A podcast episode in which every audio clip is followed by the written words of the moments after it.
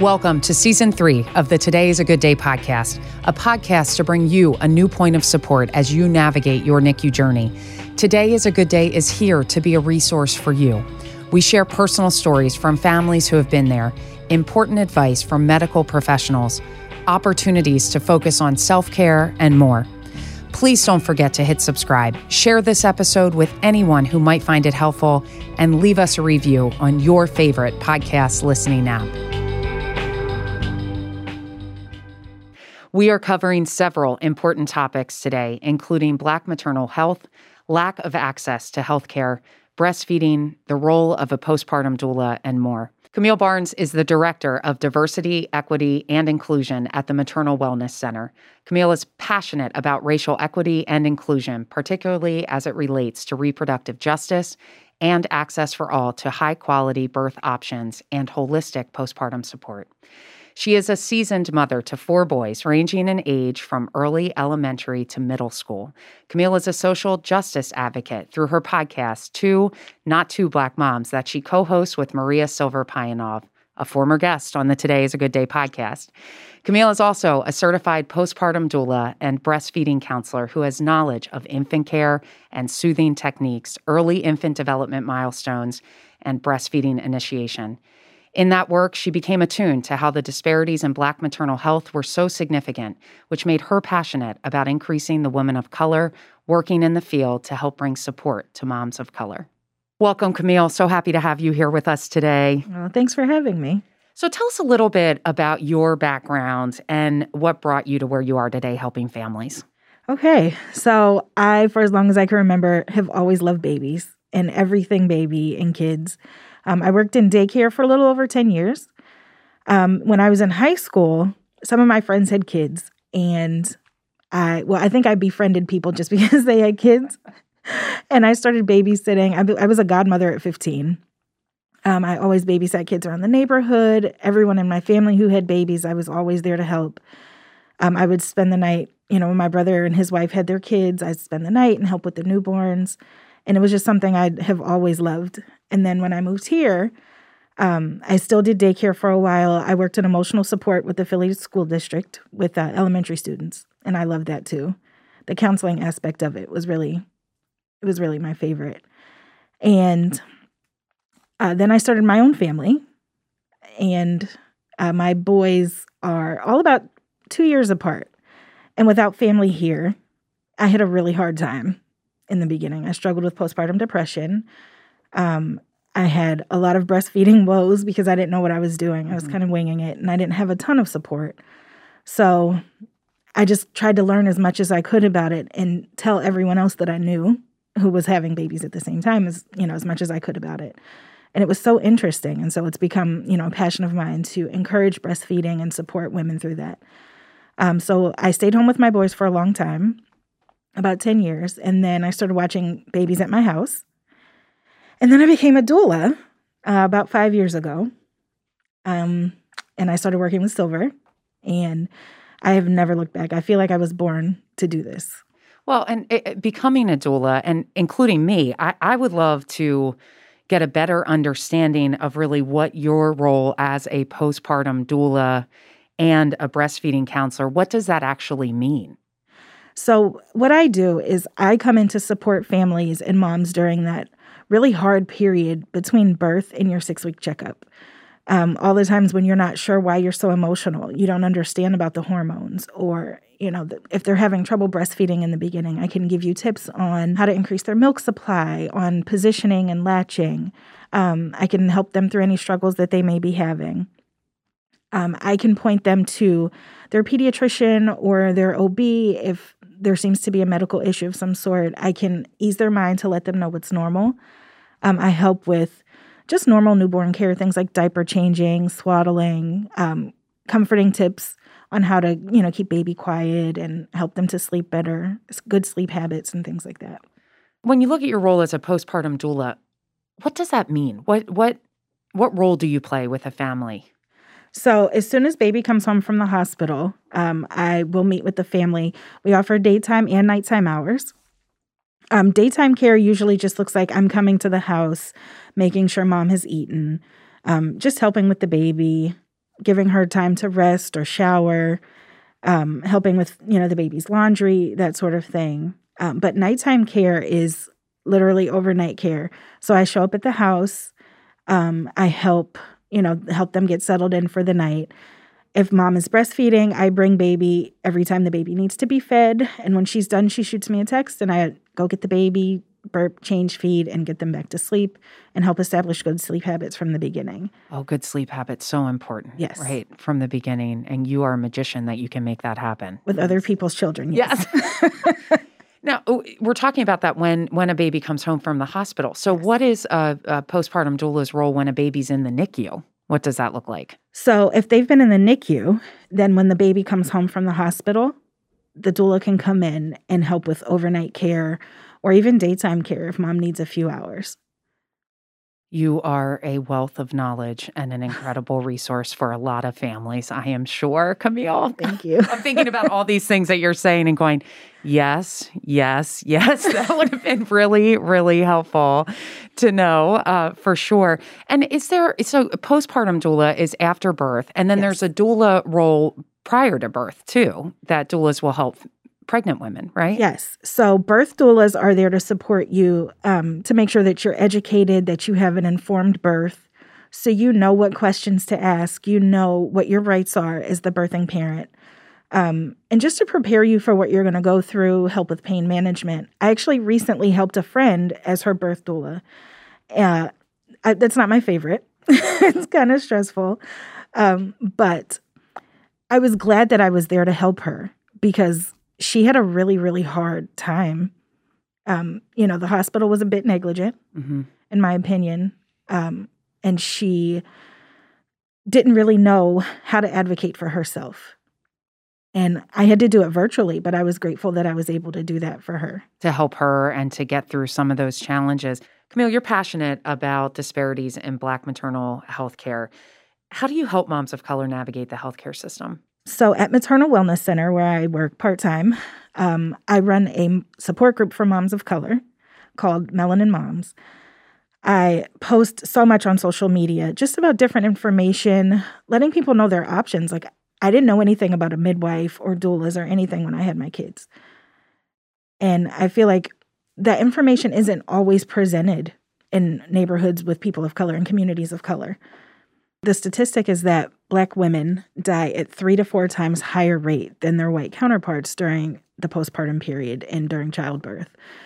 And, um, you know, so like I said before, just, you know, education and advocating for them. I had a friend recently, um, I spoke about earlier, who I helped her through her birth. She had some complications uh, postpartum, and the hospital, you know, when she went back, was very nonchalant very, you know, oh, well, you know, it could be this, but we'll test you on Monday. And with her symptoms, I was like, you need to have them test you for preeclampsia. So that was on a Friday. And they told her, oh, well, we're slow for the weekend. So we can't test you until Monday. And she was just going to wait there. They didn't give her a breast pump. They wouldn't even admit her to the labor and delivery floor.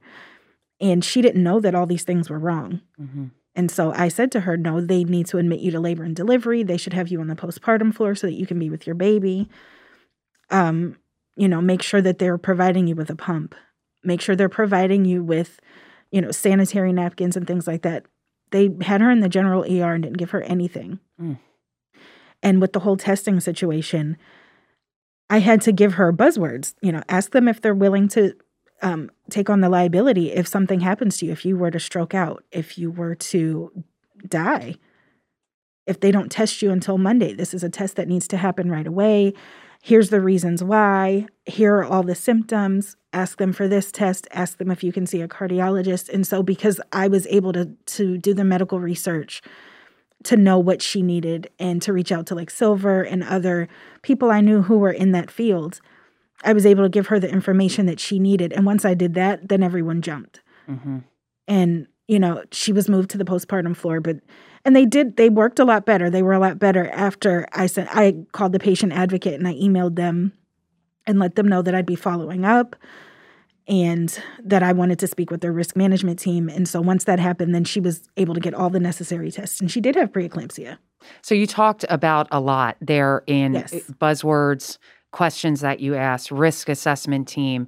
I mean, what steps would you encourage women of color to take as they are navigating through that kind of as a first step? So, if you feel that you are not being treated fairly, if you feel that you're being neglected in any way, shape, or form, ask to speak to the patient advocate. You Google is your best friend. Do your research, find out, you know, what certain symptoms mean and ask your doctor. Ask all the questions in the world and if you don't feel like you're getting adequate care, let them know. If you don't feel that you can adequately uh, provide the care that I need, are you able to move me to a facility that can? Really being an advocate for yourself and Yes. ask questions, ask questions, ask questions. Yes. Yeah. With Melanin Moms, if people are listening and they're interested in learning more about that, where can they learn more about that uh, local group? Um, you can go to maternalwellnesscenter.org and um, there's a link that gives us a short description of what we talk about. It's really informal. Um, there's a $5 donation and, you know, we meet Friday afternoons at four. Love it. it's just an hour. And it's just to talk about, you know, the struggles and, you know, just to share advice or just to build the village that a lot of people don't really have these days. We'll be sure to share that website as well so that listeners are able to learn more about that and join. And I also wanted to ask, as a postpartum doula, if they if if someone's listening and really wanted to reach out to learn more about having a postpartum doula work with them, where would they find out more information about that? Um, they could find us on the maternalwellness.org website or also at philadelphiapostpartumdoula.com where they can actually book a session. They can book, um, even if they just have like questions and they need information, they can book sessions where we just do virtually over the phone where we can give support and offer information too. Thank you for sharing that. You're welcome. And when you were talking earlier about helping one of your clients, one of your friends, uh, try to navigate the healthcare system, Mhm. when you are working with clients, when you're working with women, how do you help them to ask the right questions as they're trying to navigate the healthcare system and advocate for themselves in the best way? So the first thing I do is I ask what type of birth or what type of postpartum care, what type of parenting they would like for themselves. And I try to just support them in that. And so uh, with my friend, she wanted a natural birth um, with the option of an epidural. She wanted, you know, her sister in the room as well as myself. And I told her, okay, so let's talk to the doctors. Let's find the best place for you to give birth. Um, let's ask all these questions up front what's allowed because with covid all of the regulations are different so let's ask how many support people you can have in the room let's ask about pain management um, i gave her education and resources for um, and all the information for um, different types of pain management how different things would affect her how they'd affect the baby um, any risk factors and just made sure she had informed uh, she was able to make informed decisions So, asking a lot of questions, kind of uh, what I'm hearing from you is also really laying out that birth plan, yes right? All of the different factors hmm that you really want with your birth. Yes. Yeah. Yeah. looking at how much you are focused on health disparities and um, helping communities of color to be the best advocates they can be in the healthcare setting, Mhm. but also talking about breastfeeding in the Black community. And I, I'm I'm really excited to talk with you about breastfeeding. I think it's a, a an important topic that a lot of women struggle with, Mhm. in, it, for sure. But in if we could first start with access to care, something you're passionate about and trying to help all families connect with, can you talk to us about the lack of access to care and information in low income communities and how you're helping families to get access to those resources? Sure. Um, so a lot of the hospitals that are in low income areas don't really push for breastfeeding. They don't push for natural birth. Uh, there's lots of medical interventions and not a lot of um, one-on-one time spent with each patient to inform them of their choices. Um, it's more of a get them in, get them out, and people are not always aware of their options. And like I said, when I had my kids, my oldest is 14. I had, I had no idea about midwives and doulas and things like that. If you go to the suburban hospitals, there's that information is everywhere. hmm And in those circles, people talk about it and they talk about their midwives, they talk about their doulas, they talk about birthing centers. Um, and most of the people that I knew didn't didn't know anything about that stuff. And so I think it's just really important to share the information, whether it's word of mouth, posting on our website. Um, we try to do, um, you know, on our podcast, we try to talk about it on Two Not Two Black Moms. But when I look at the difference in the information, like I said with the breastfeeding, I was asked immediately, like, what kind of formula are you going to use? Not, are you planning to formula or breastfeed?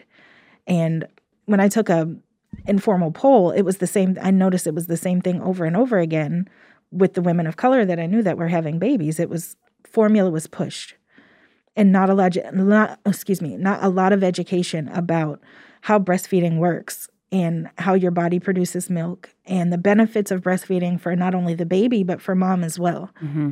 And a lot of misinformation, things like the baby will be too attached, they won't get enough to eat, they won't sleep well.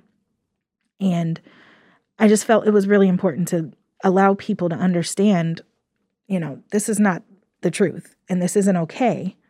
And the best start for your baby is breastfeeding.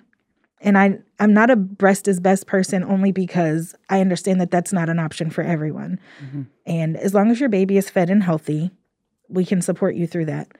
But if it's something that you want to try or something that you want to do, I I try to encourage people as much as I can to try breastfeeding.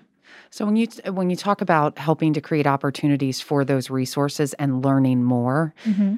your podcast that you have that you and Silver have, and and tell us again where where listeners can find that. Okay, so we our podcast is called Two Black Moms, T W O, not T O O, Black Moms, on Instagram and Facebook, and we have a YouTube channel as well, all by the same name. And you can check out any of our uh, videos on there. Can you tell us about some resources that are available for breastfeeding support and what's out there? Yes. So La Leche League is a great breastfeeding resource. KellyMom.com is a great breastfeeding resource. Um, you can always check American Academy of Pediatrics, they always have the most up to date information. For moms who are low income and are lacking resources, there's a great program called On Call in Philadelphia their services include pregnancy related concerns, postpartum follow up, GI discomfort, pregnancy testing, and mental health needs. Morning sickness, breast health, breastfeeding concerns, spotting, bladder health, abdominal pain, STI screening, vaginal infections, um, general health questions, and high blood pressure. And they start pre pregnancy and go all the way through to postpartum. It's a great resource. yes. What I love about hearing all of these resources too, Camille, is we'd love to include them on the Today is a Good Day.org page as resources for families as they are looking into resources for the NICU for breastfeeding. And we were talking about breastfeeding a little bit, and it you know, it can be really difficult. And I think what you said about making sure that all babies are fed, not some women can't breastfeed, it's difficult for them. I mean, our personal journey, it was very hard for for me having our twins so prematurely at, at 23 weeks. It was a very stressful time. But can we talk a little bit about how you approach breastfeeding with families mm-hmm. when they when you start working with them? Sure. So I always ask um, if they're interested in breastfeeding, um, and most of the time, most people are. And then I let them know the benefits about uh, transferring antibodies, the mom's antibodies to the babies, how our bodies create the perfect milk for the baby, perfect nutrition, and it changes as the baby's needs change. Um, I ask them about, you know, I let them know that their insurance will more than likely cover for a pump. Um, we talk about how much they need to eat, not overfeeding babies, um, proper nutrition. The benefits for mom are when we have a baby, our bodies are prepared to to breastfeed and when we don't our bodies actually go through a grieving process mm. and so sometimes it can accelerate postpartum depression and that can make it a little difficult you know for mom in those first few weeks I did not know that. Yeah. I did not know that. Thank you for mm-hmm. sharing that. And it, when you were talking about your own personal experience as a woman of color, being shown the formula, you know, what formula are you going to use? breastfeeding, I feel like, is so important these days. We hear about a lot in the hospitals, the move away from formula, really focusing on breast milk. Have you seen that change in Black communities over the past number of years? And can you share more about that? Absolutely. I really have. Um, like I said, when I had my oldest, I didn't know a lot of people, a lot of women of color who were nursing their children. Um, there was the whole misconception that your baby would be too attached to you, you'd never be able to leave them with a sitter. And I didn't have that experience at all. I enjoyed most of my moments of nursing. Um, I nursed my oldest for about a year, mm-hmm. and then each each baby got to nurse a little bit longer because it's a little harder to break them. that is amazing. But can we just take a minute because that is just so impressive. I mean, oh, kudos you. to you. That is really wonderful. Thank you. It's really wonderful. Yeah. So you have seen an increase in breastfeeding and and um, and parents being willing to try it.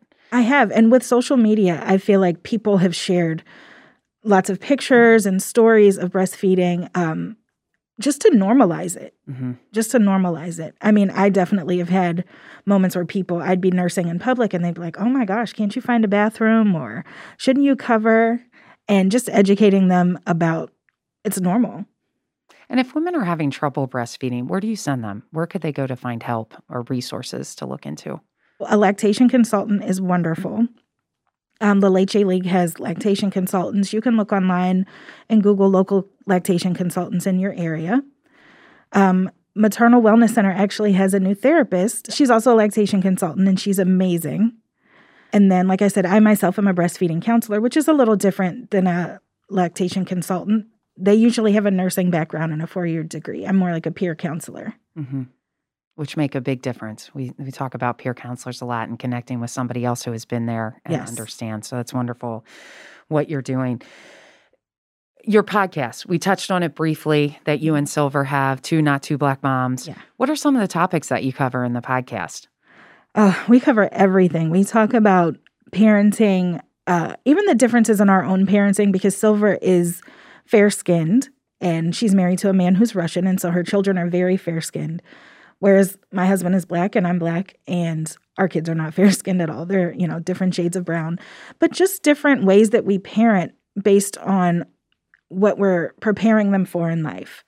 Things like um, interactions with the police, uh, dealing with how they're treated in schools. I just saw um, the other day online Montgomery County, there's only 35% of their student population is children of color, but they, I mean, I'm sorry, 15% are children of color, but 35% are uh, the total of suspensions. Mm. And I'm, you know, that number to me is ridiculous. But like I said, I used to work in emotional support and I see the difference in how children of color are treated. They're not, their mental health issues aren't dealt with, their trauma isn't dealt with, mm-hmm. they're punished. Whereas more children, more white children are given the services. They're provided with counselors. Their parents are pointed in the right direction as far as um, getting an IEP, getting services for them, mm-hmm. and you know there's a disservice to children of color in that regard. And so we talk about things like that. We talk about the disparities in healthcare for women of color. Um, we cover anything that has to deal with race, mm-hmm. pretty much. Well, and you you both have started a scholarship fund as well. Talk yes. to us about that. So um, there's not a lot of women of color in the birth work field. Um, it can be a little pricey to get into, and also just to even get started because doula work, if you're doing overnights, it's really hard to maintain a regular job. So we started a scholarship fund to help women of color enter into the field with International Doula Institute. They can take classes there to become a certified postpartum doula, certified birth doula, breastfeeding counselor. Um, and so we, we were able to award a scholarship in January for a young lady to become a birth doula. And then also we helped families because doula care is expensive. Um, and it's not a service that everyone can afford. And it's not covered by insurance. Mm-hmm. And so to be able to help more families who need it most, we um, we raised enough money to be able to help three families with birth, postpartum, and maternal health care. That's incredible. Thank you. That's wonderful. I've, I've enjoyed following you both and, and the difference that you're making, and also seeing all of your kids that are like family together. I mean, it's really, yeah. really amazing. Um, but I'm so gla- grateful to have crossed paths with you and to uh, make this connection with you. And I really appreciate you being here today to talk to us a little bit more about your role. Uh, what you're doing as a postpartum doula, uh, the impact that you're making, and just grateful to have you here with us today. Thank you so much for having me on. I really appreciate it. This episode of the Today is a Good Day podcast is brought to you with support from Life Celebration by Givnish and KeyBank.